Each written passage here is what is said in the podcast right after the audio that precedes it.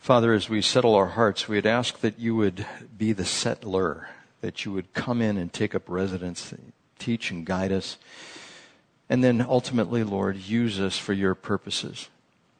Help us to be focused on you and your kingdom, not worry about this life or receiving praises from men and women. We ask that you would help us to be singularly focused in this endeavor. Help us not to get sidetracked, for we know the inheritance that awaits us. So as we gather together today, we'd ask that you would teach, guide us, bless the fellowship, and enrich us for the purposes of your kingdom. In Jesus' name. Amen.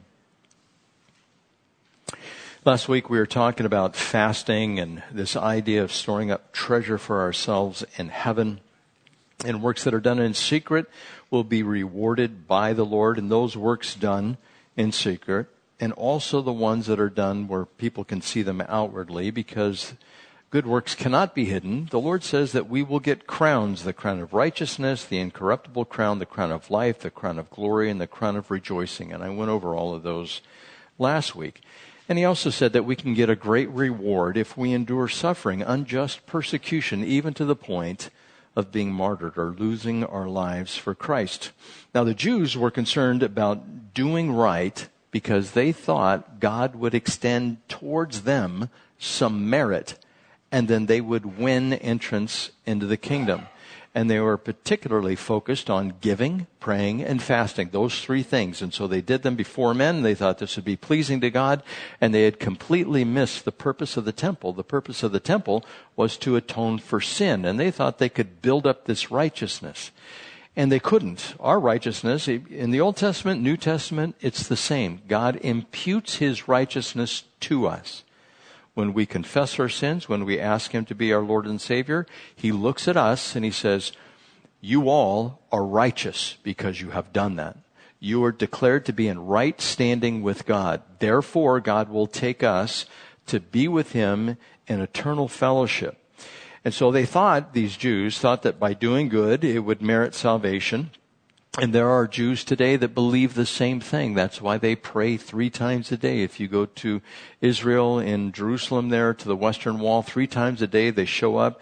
And also if you ask a Jew, uh, how do you atone for your sins? They have switched it since there is no temple and they say, well, you know, through almsgiving, we try to outweigh the sins by doing good works. And so we, we give money, we pray, we fast, and it's the same thing today that the Jews are looking at. And they had gotten it wrong. And Jesus goes on to say that when you do these works before men, you will surely have re- your reward. So in this life, they will have the reward for doing good works, but they have no reward in heaven. If you recall, Jesus says, if you do your works before men to be seen by them, you have your reward. And Jesus goes on to say in verse 19 that we covered last time, do not store up for yourselves treasures on earth where moth and rust destroy and where thieves break in and steal but store up for yourselves treasures in heaven where moth and rust do not destroy and where thieves do not break in and steal. For where your treasure is, there will your heart be also.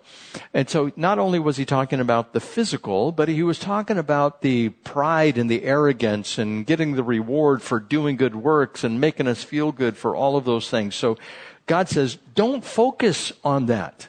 Focus on doing what you need to do for the sake of the kingdom and for the sake of Jesus Christ. And he did not want anyone to focus on the material possessions.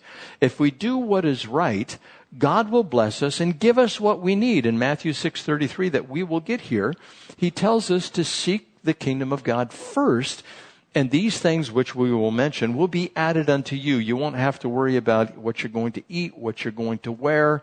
All of those things He provides for us. And so He tells us as believers, take our focus away from the world. Now some people say, oh, he's so heavenly minded that he's no earthly good. I don't believe in that at all. If you are heavenly minded, you are minded on the proper things. And everything else is secondary. Not that we neglect our responsibility. We're supposed to be good stewards.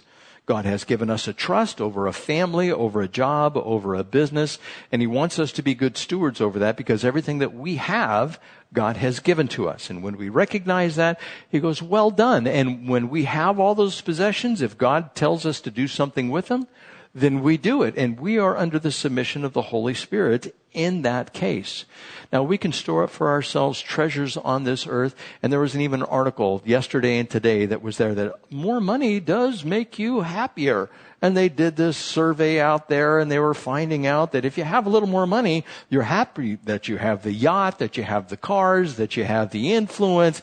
And the world just looks at that and says, yeah, that's all we need. We just need more of that. Kind of like you guys remember the name McSkillet? McSkillet was an 18 year old, had 900,000 followers on the internet. He had so much money that he could buy the McLaren that's worth 200 or 250,000 dollars.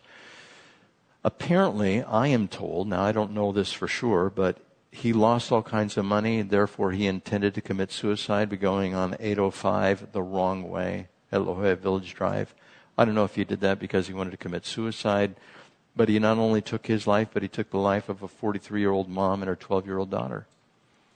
And he had everything, but he lost it. He was trusting in his riches, and his joy went with his riches. And I think we're supposed to have a light touch on the riches that we possess.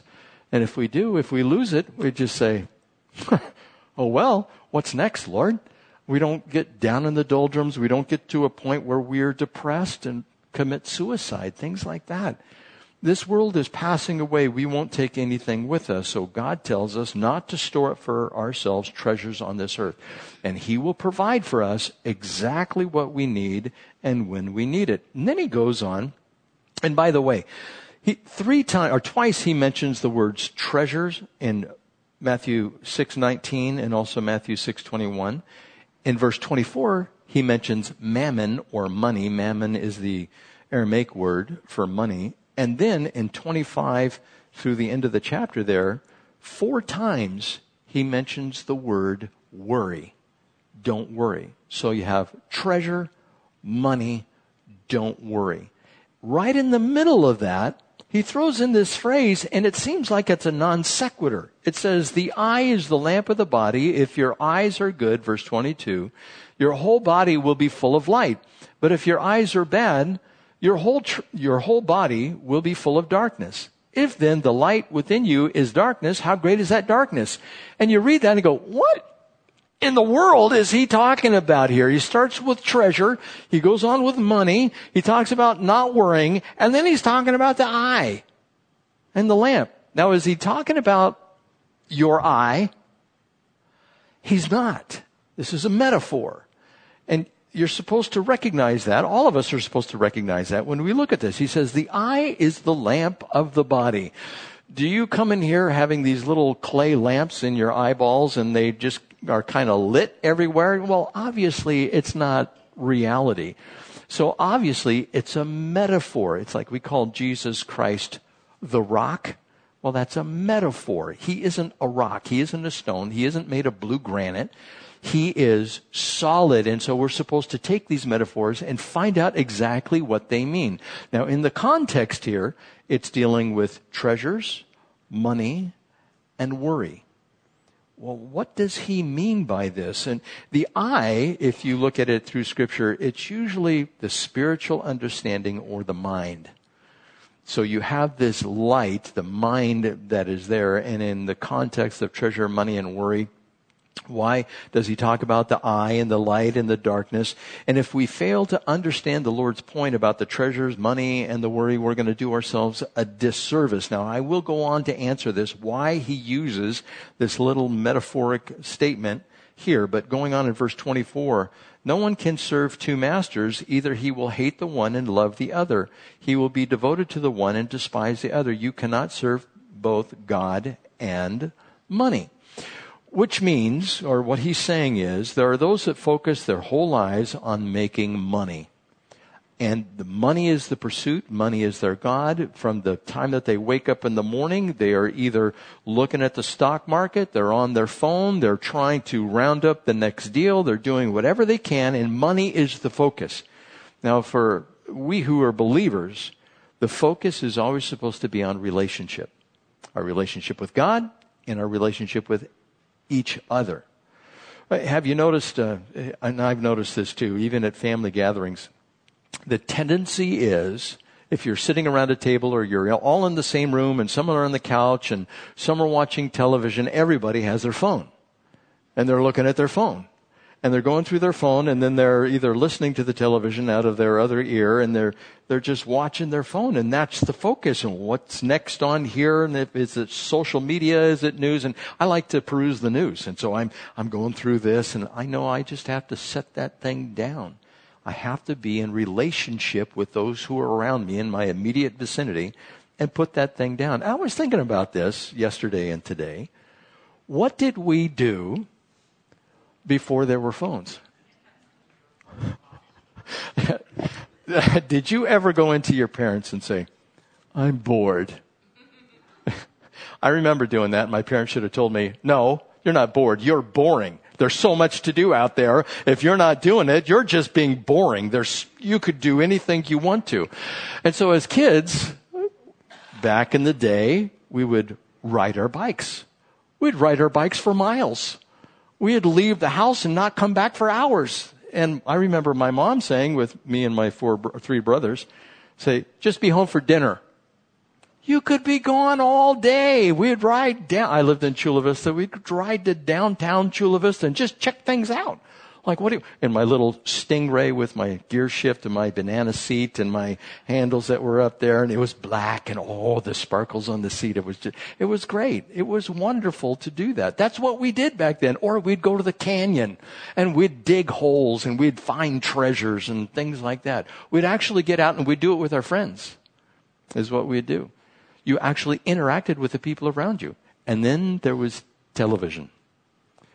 And then you started sitting in front of the television, especially Saturday morning cartoons. If you were young, we used to watch all those Roadrunner. And by the way, you can't ro- watch Roadrunner anymore. It's a little too aggressive and there's too much anger in there and kids might be affected. Jonny Quest and all of those, we'd watch those cartoons. It would just be great. But the rest of the time, we either did chores, we worked, we interacted with our parents, our siblings, our friends, and we showed up. And God says that's the most important thing. Not the tech that we have today, not being on the internet, not gaining all this knowledge for what purpose? You want to have it for the purposes of relationship. So God wants us to get away from the idea of riches and wealth and making the next deal and interact with one another. Verse 25 starts telling us about worrying about making the next buck because if we make the next buck, then I will be able to pay my exorbitant water bill or my SDG&E bill that comes and I will be able to stay in my house and I have to worry about staying in my house and what will I wear and what will I eat and I have to start buying food in bulk because I don't have enough money to cover the expenses of the house and we worry about those things. And God provides for us exactly what we need. Therefore, I tell you, verse 25, do not worry about your life and what you will eat or drink or about your body or what you will wear. Is not life more important than food and the body more important than clothes? Look at the birds of the air. They do not sow or reap or store away in barns, and yet your heavenly Father feeds them. Are you not much more valuable than they? Who of you, by worrying, can add a single hour to his life? And why do you worry about clothes? See how the lilies of the field grow? They do not labor or spin, yet I tell you that not even Solomon in all of his splendor was dressed like one of these. If that is how God clothes the grass of the field, which is here today and tomorrow is thrown into the fire, will he not much more clothe you, O you of little faith? So do not worry, saying, what shall we eat? What shall we drink? What shall we wear? For pagans or unbelievers run after all these things, and your heavenly Father knows that you need them. But in this one, you need to underline, highlight, arrows going to it, flashes, you know, whatever you want to do. But seek first His kingdom and his righteousness, and all these things will be given to you as well.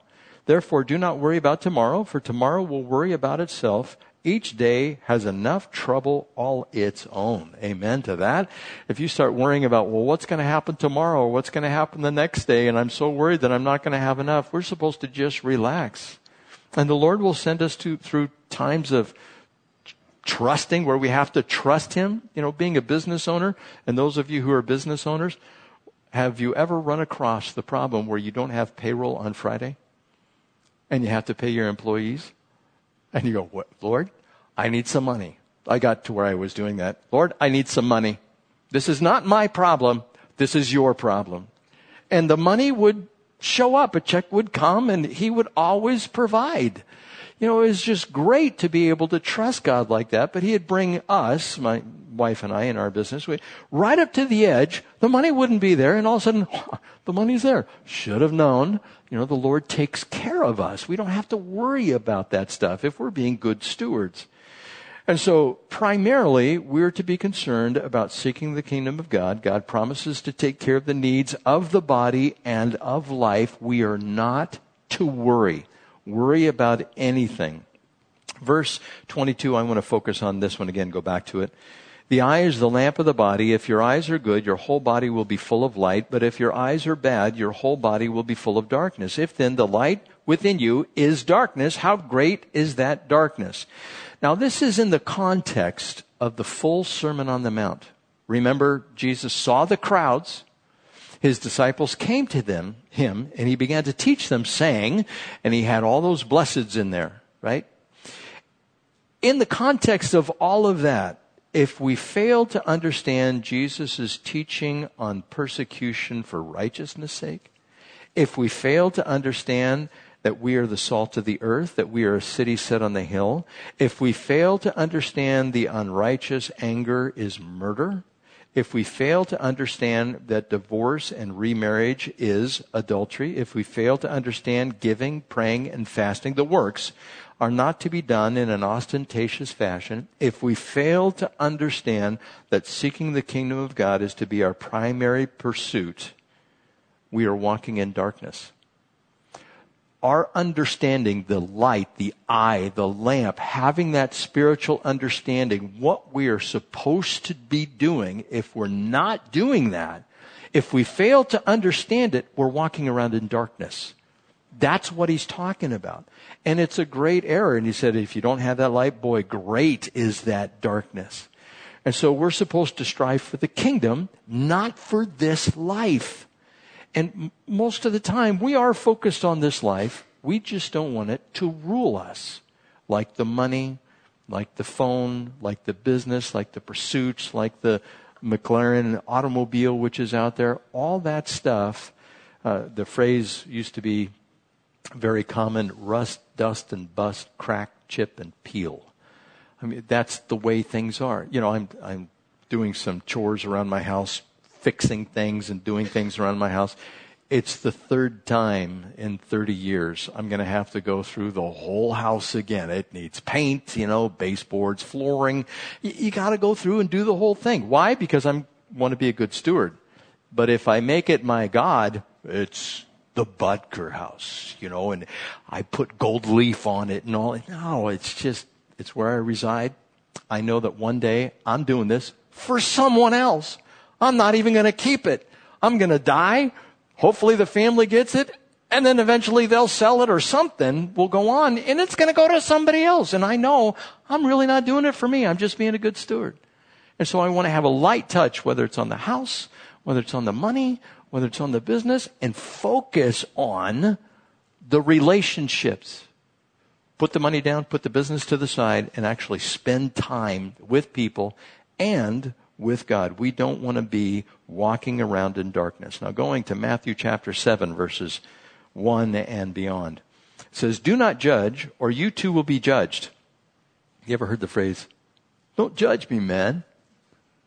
This is what it's talking about here.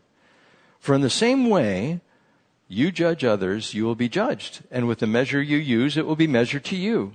Why do you look at the speck of sawdust in your brother's eye and pay no attention to the plank in your own eye? How can you say to your brother, let me take the speck out of your eye when all the time there is a plank in your own eye? You hypocrite.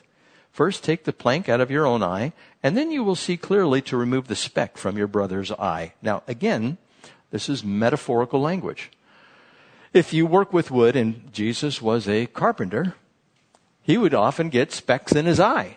You know, you're sawing something, vuba, vuba, and all of a sudden the dust flies up, it gets in your eye, and you go, I got sawdust in my eye, and you move your eye around, and you try to get this thing, and somebody comes along and says, hey, let me help you get that speck out of your eye. You know, you got this little problem going on, and that speck is indicative of a problem that might be in your life, some error that is there, and it needs to be removed.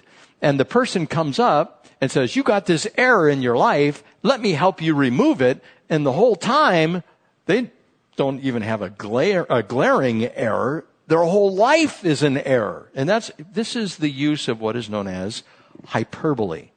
Hyperbole is where you take a little speck of sawdust in comparison to the entire beam that goes across. Now, for instance, right behind me here, up above this wood that's right there, behind that plaster is a beam.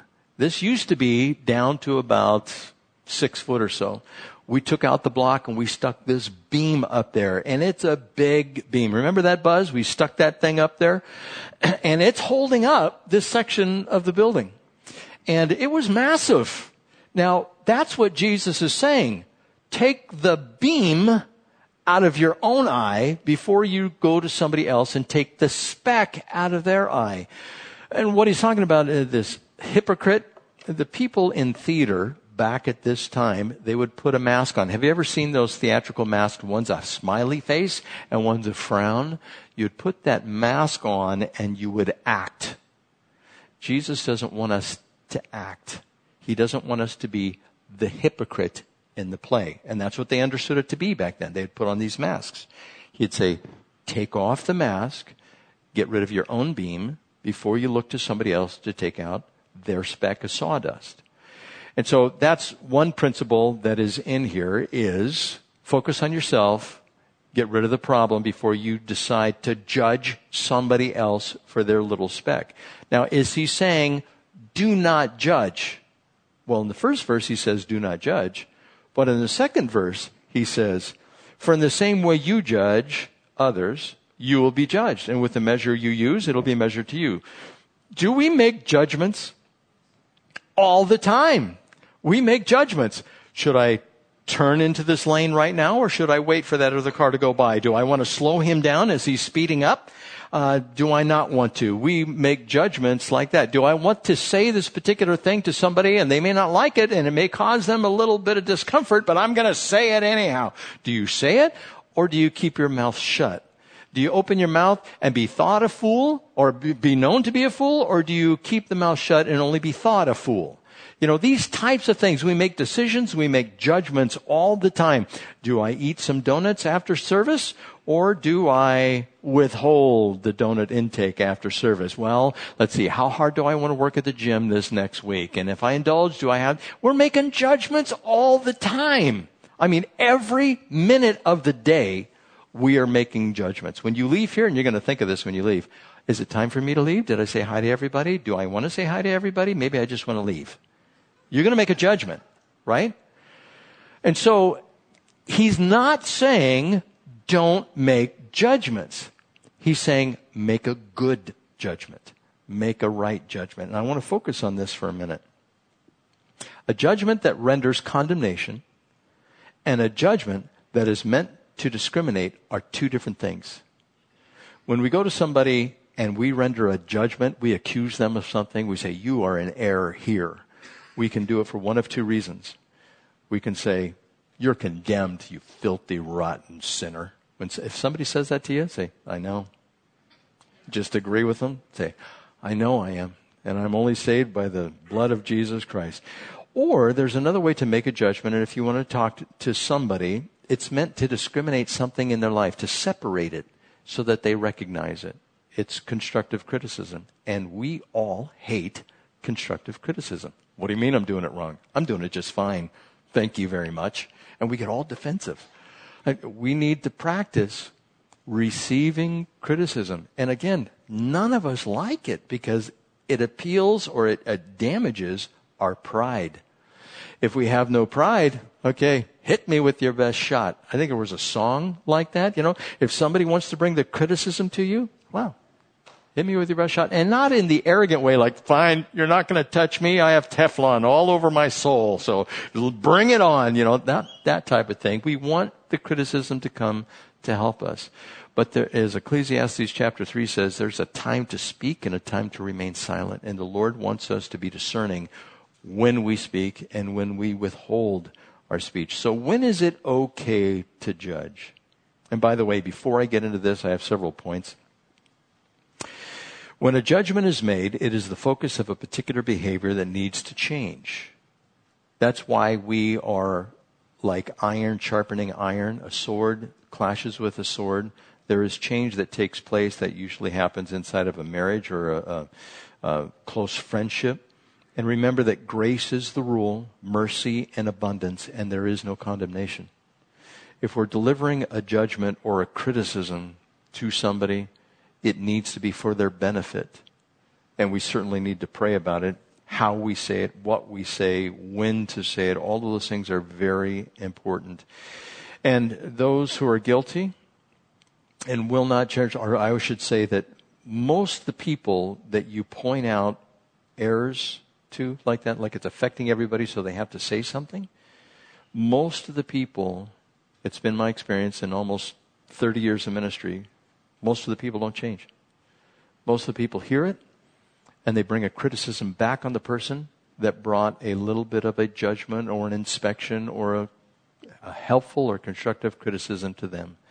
They usually just reject it. They give an excuse why they're doing what they're doing and it's justified in their minds.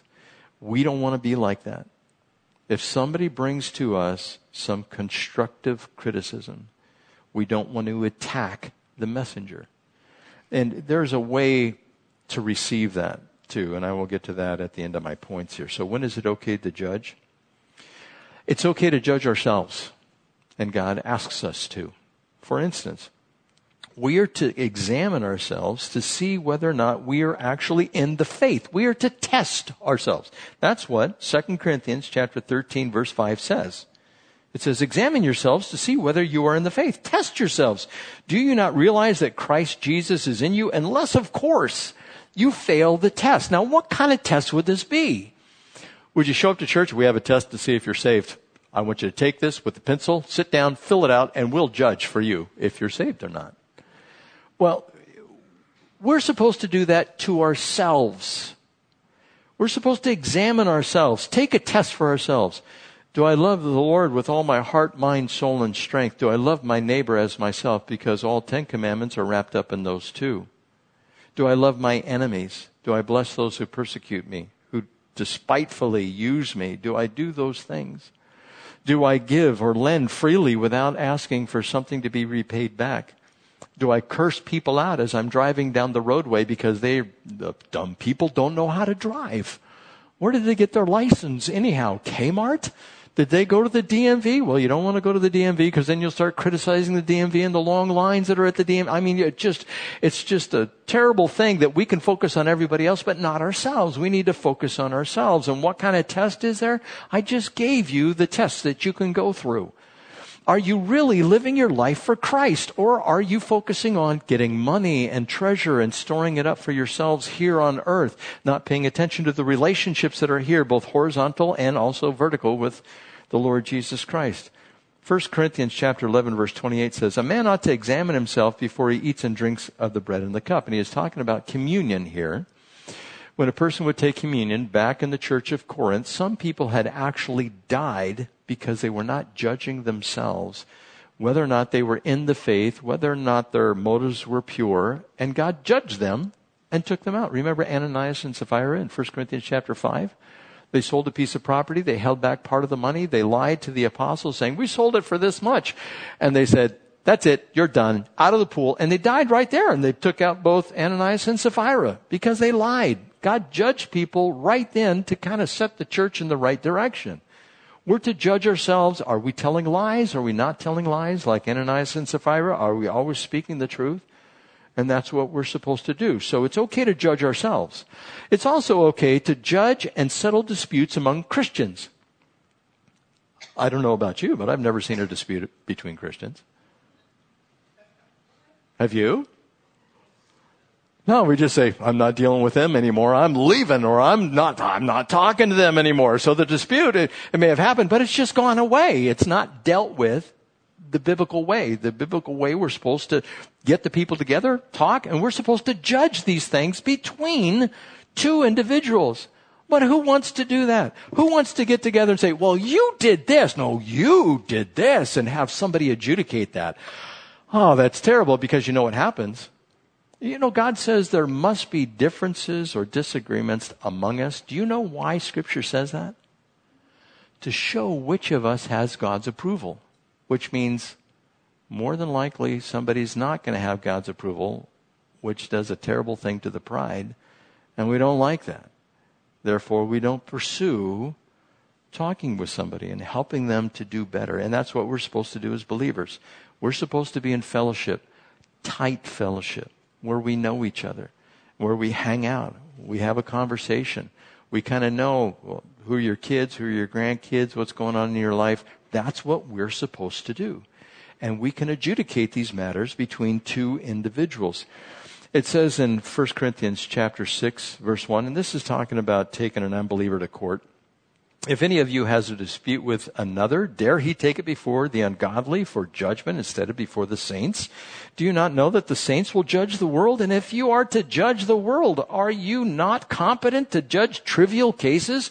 And he says this to the shame of those in Corinth that we can adjudicate differences between believers. If somebody feels he has been taken advantage of by someone else, we can step in as believers and say, let me help you with this. Let me kind of get to the equity of the situation. What works out both for the best? What is right in the eyes of God? And we can do that. So we can judge ourselves. It's okay to judge and settle disputes among Christians. And it's okay to judge unrepentant sins among believers. Have you ever heard somebody say, I feel like I'm being judged? Have you ever felt somebody say, I feel like I'm being condemned? When somebody has an issue brought to them, if there is an error that they don't want to give up, they are going to feel condemned. And they're not going to want to listen. They're going to feel judged, even though Scripture may clearly say, do not do this. If you go to the individual and you say, it says clearly right here, and you give the scriptures, as, do not do this. Like, do not steal. Well, I need it to survive. No, that's not the way we're supposed to handle it. We're supposed to make sure we're following the, following the precepts of the Lord. And, then if somebody says, well, I'm just going to do it anyhow, I don't care. That's where you judge unrepentant sins. And when you look at scripture, how scripture deals with that, I stand back and I go, that is tough. That is hard.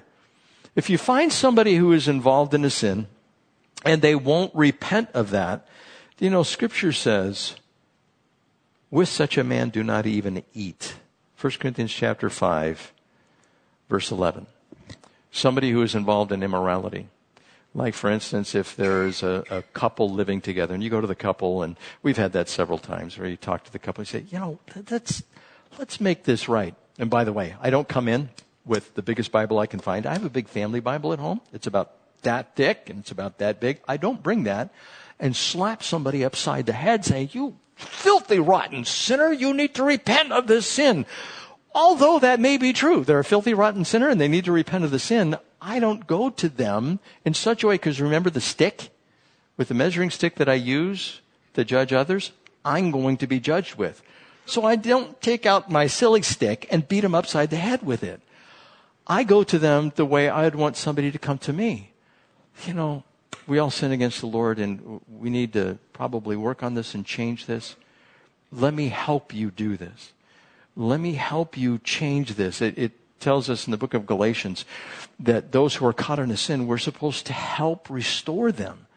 We're not supposed to come to them and just beat them upside the head. And so If we do that in such a way that God is pleased with it, they may accept it, they may not. As I said, being so many years in ministry, most people reject the counsel. I wish it wasn't the case.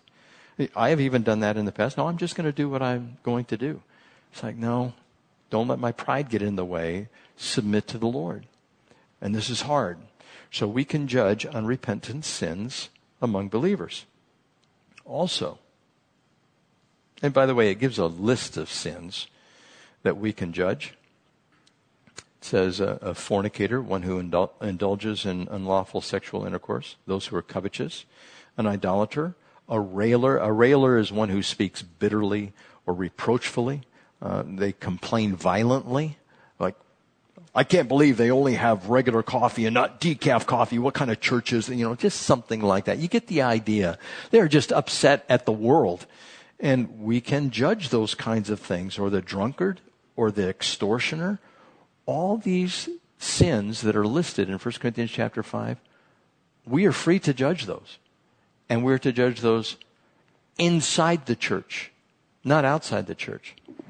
If we go to those outside the church, if somebody is having an illicit lifestyle, maybe they're uh, in the gay lifestyle, or maybe they're into the drug culture which is out there, all of those things, if they're in the world, we're not supposed to judge them. Scripture is clear about that. And we do that as Christians. We, we judge them uh, as non Christians. And we're not supposed to. We're supposed to judge ourselves inside the church. And I'm telling you, that is tough.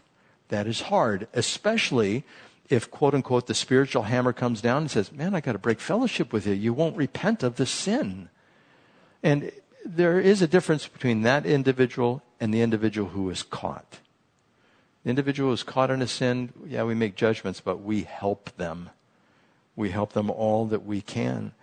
But the person who says defiantly, No, I, I don't care what it says, I'm just going to do this. That's where God says, do not even eat with them. That means you break all fellowship until there is restoration, until they admit the sin that is there. It's okay to judge the things in light of biblical truth. Like, for instance, doctrine. No, that's a wrong doctrine. What do you mean it's a wrong doctrine? I believe this. It says it in scripture. You know, when it comes to eschatology, they're inside the church. Now, this doesn't bring condemnation, but eschatology, which we'll get to in Matthew chapter 24 and, and in the Gospel of Luke and, Ma- and Mark, it's all there. And there are some exciting things going on. I'm telling you. The things that are coming down the pike, where we're being led to, and I think it's a spiritual battle, it is just awesome, fearful, awesome.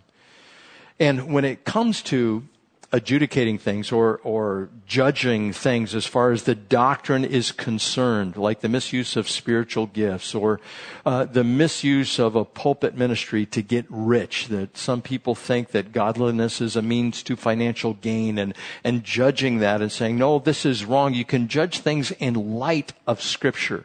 We can do that, and we're supposed to do that. And in light of Scripture, we're going to be making judgments about those who we know that are believers as well. And just keep that in mind. If you know your Bible, you can make a proper judgment. But there are people who don't know their Bibles and they're not able to make a proper judgment and they do more damage than they do good. Uh, matter of fact, we're supposed to warn a divisive person. If somebody was coming in here, and we've had this before, they start sowing discord among the church about me or somebody else. I cannot tell you how many times in the past we've had people say, well, I don't like this particular teacher, or I don't like the way that this person serves inside the church. They always have something to, and they just become judgmental and they start sowing discord and they, they wreak havoc. And I'm supposed to judge that as a leader of the church. I'm supposed to judge that and say, hey, you need to stop this. If you don't like it here, and I'll say it nicely, go somewhere else. No, I, I say it nicely. You're free to fellowship wherever else you would like to, but please don't fellowship here and then sow discord. Uh, you know, scripture, remember this one. I've always loved this scripture, although I've hated it to some degree. There are six things that the Lord hates. Yes, there are seven that are detestable. Haughty eyes, a lying tongue, hands that kill, and a heart that devises wicked schemes, feet that are quick to rush into evil, a false witness who pours out lies, and a man who stirs up dissension among brothers. The Lord hates that person. Now, I'm supposed to love my enemies, but the Lord says he hates them. Now, some people would say, see, that gives you the right to hate them. No, I'm supposed to love my enemy. I'm supposed to judge in a loving way those who are inside the church. But I'm not supposed to beat somebody over the head with a silly stick, a judgment stick. You, you get the picture of what we're doing here as far as judgment is concerned? And God calls us to account. And we're to keep this in mind 1 Thessalonians chapter 5 verse 14. And we urge you, brothers, warn those who are idle, encourage the timid and help the weak. Be patient with everyone. You see that patience is supposed to rule our hearts. And so we can judge doctrine. Now, when is it wrong to judge? It's wrong to judge when we have improper motives. Uh, for instance, I'll make judgments if somebody comes up to me and uses flattery. The scripture has a lot to say about flattery. Matter of fact, flattery will test us. If somebody comes up to you and says, You are just so wonderful. I have never heard somebody expand on the Word of God just like you. I am taking this home. I'm writing it down in gold leaf. It is so good. And I tell Patty, I know. But you know, when it, but if it's anybody else, you know, if they're doing that, they, what are you after? Anyhow, what is it that you want? There is some hidden motive that is there, and I need to be aware of that. And so, if, if I'm making a judgment about them, maybe they have a hidden motive of some kind, or they're criticizing me because they want to just drag me down. They're making judgments and the judgments are not good. And how do we deal with that? If somebody comes to us and we know that they, they just don't like us and they want to complain and they want to argue and all of those kinds of things, you still receive the criticism. You go, thank you. You're probably right. And then we go home and we say, Lord, are they right? Ask the Lord to reveal it to you. And this is where our relationship with God comes in. He will reveal it. And you might say, well, but I don't hear God speak. I'll trust me. It, sometimes we just don't listen, but God is always speaking. And if we pay attention to what he has to say and the criticism that comes our way, if it's not meant to light on us, if it's not meant to rest on us, you'll walk away with a peace which passes understanding and go, that person's just wrong. They, they are just in error. Now, we want to make sure we judge it according to Scripture, but if there's something that needs to land, even the smallest criticism that's there, we want to take it to heart and say, well, you know, they're wrong on 90%, but this 10% I have to deal with. And that, that's how you receive it from an individual who wants to criticize you with no good motive whatsoever. They might have a hypercritical spirit and we just want to make sure that they're not struggling for a position of power, that they're not putting down one person to raise up another or raise up themselves. They're not playing favorites, that type of thing. Also, it's wrong to judge when you draw a conclusion based on outward appearances only. Stop judging by mere appearances and make a right judgment. John chapter 7 verse 24. Now this is one area. For instance, if somebody goes out and commits a quote unquote hate crime. You know, there's laws in the books for hate crimes that they're making judgments based on what they think is in your heart, not on what the actual circumstances are. I wish there were no laws that dealt with hate crimes. If somebody did a crime, violence, prosecute them for the crime of violence and make it tough and make it enduring. But to ascribe motives to somebody well, that's just wrong to do that. I know what the motive is. The motive is sin. The sin that somebody wants to be on top, so to speak, that they want to get something over on somebody else. But we certainly want to make sure that we are judging properly, that we are not condemning somebody before we hear the facts, that we are not drawing a conclusion based on outward appearances only. Uh, to give you a story about this, Chuck Swindoll, I remember this story from years ago. He was up teaching and he was just on a roll and people were laughing and they were, they were listening to what they, he had to say and he said they were writing down notes and this was at a seminar and he was doing his best, but there was this one guy in the front. He just wouldn't stay awake he would fold his arms like this and he'd put his head down and you'd see him go like this every once in a while, put his head up. And Chuck Swindoll said he was gaining a sour attitude with this guy. Everybody else loved the message, but not this guy. And so he said he was judging this guy. Well, come to find out later, he was terminal and he was on medication. I think it was probably morphine. And he couldn't stay awake, but he just wanted to come here. Chuck Swindoll preach. And so he made a judgment based on outward appearances, but he didn't know what was going on in the life of the individual. And we can create such error doing that. So we don't want to judge when we draw a conclusion based on outward appearances. We want to find out what's going on first. When you condemn someone before you hear the facts, we're not to judge in those cases. John chapter 7 verse 51. Does our law condemn a man without first hearing him to find out what he is doing? If somebody comes along and, and says to you, guess what? And your ear just grows about three times its size, and you go, what? And you want to hear what they have to say? Well, you know. And, and you give them this information? No. And, and you get in this little gossip fest and you eat those tiny tasty morsels that go down and it's just so satisfying. Ooh, I can't wait to tell so and so. And that just, that's wrong too. We're not supposed to do that. We're supposed to make sure that we are not condemning somebody before we hear the facts, as I just repeated in John chapter 7 verse 51. Does our law condemn a man without first hearing him to find out what's going on? And usually, you know the telephone game you guys played that as a kid, right? You say something in a circle, and by the time it gets to the end, it gets really short and concise, and it's not even on the point of the, what the person said to begin with. Well, that's what we do too if we engage in that type of judgment. We are judging somebody before we hear the facts. And also, I, this is one, this is a life verse for me. Proverbs chapter 18, verse 17. The first to present his case seems right until another comes forward and questions him. I cannot tell you how many times I've listened to somebody in a pastoral care situation where I'm just going, really? That, yes, you just bet as soon as the sun comes up and you know it's there, this has happened as well. And then you find out it's not quite that way.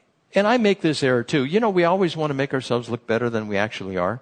We want think, people to think that we are better than we actually are in our lives. And so when we talk about ourselves, guess how we talk about ourselves? I'm so good. Of course, it doesn't really come out like that, but that's what we're saying. I am so good. And, and the people are going, oh, I think maybe you're not, but I know you're saying it. And that's what somebody does when they come present their case first to you. I am so good. I'm so righteous in this. I haven't done anything wrong. I'm not narrow. Well, maybe a little bit over here, but everything else is just over the top with this other person. And uh, that's why, like marital counseling, you have to have both people there at the same time. Because if you even hear them separately, well, there's not able to defend what is being said. So the first to come forward present their case seems right until another comes forward and questions him. We're also not supposed to judge when we don't have two or three solid witnesses. Scripture says we're not to entertain an accusation against an elder unless there are two or three witnesses. I hold that for everybody.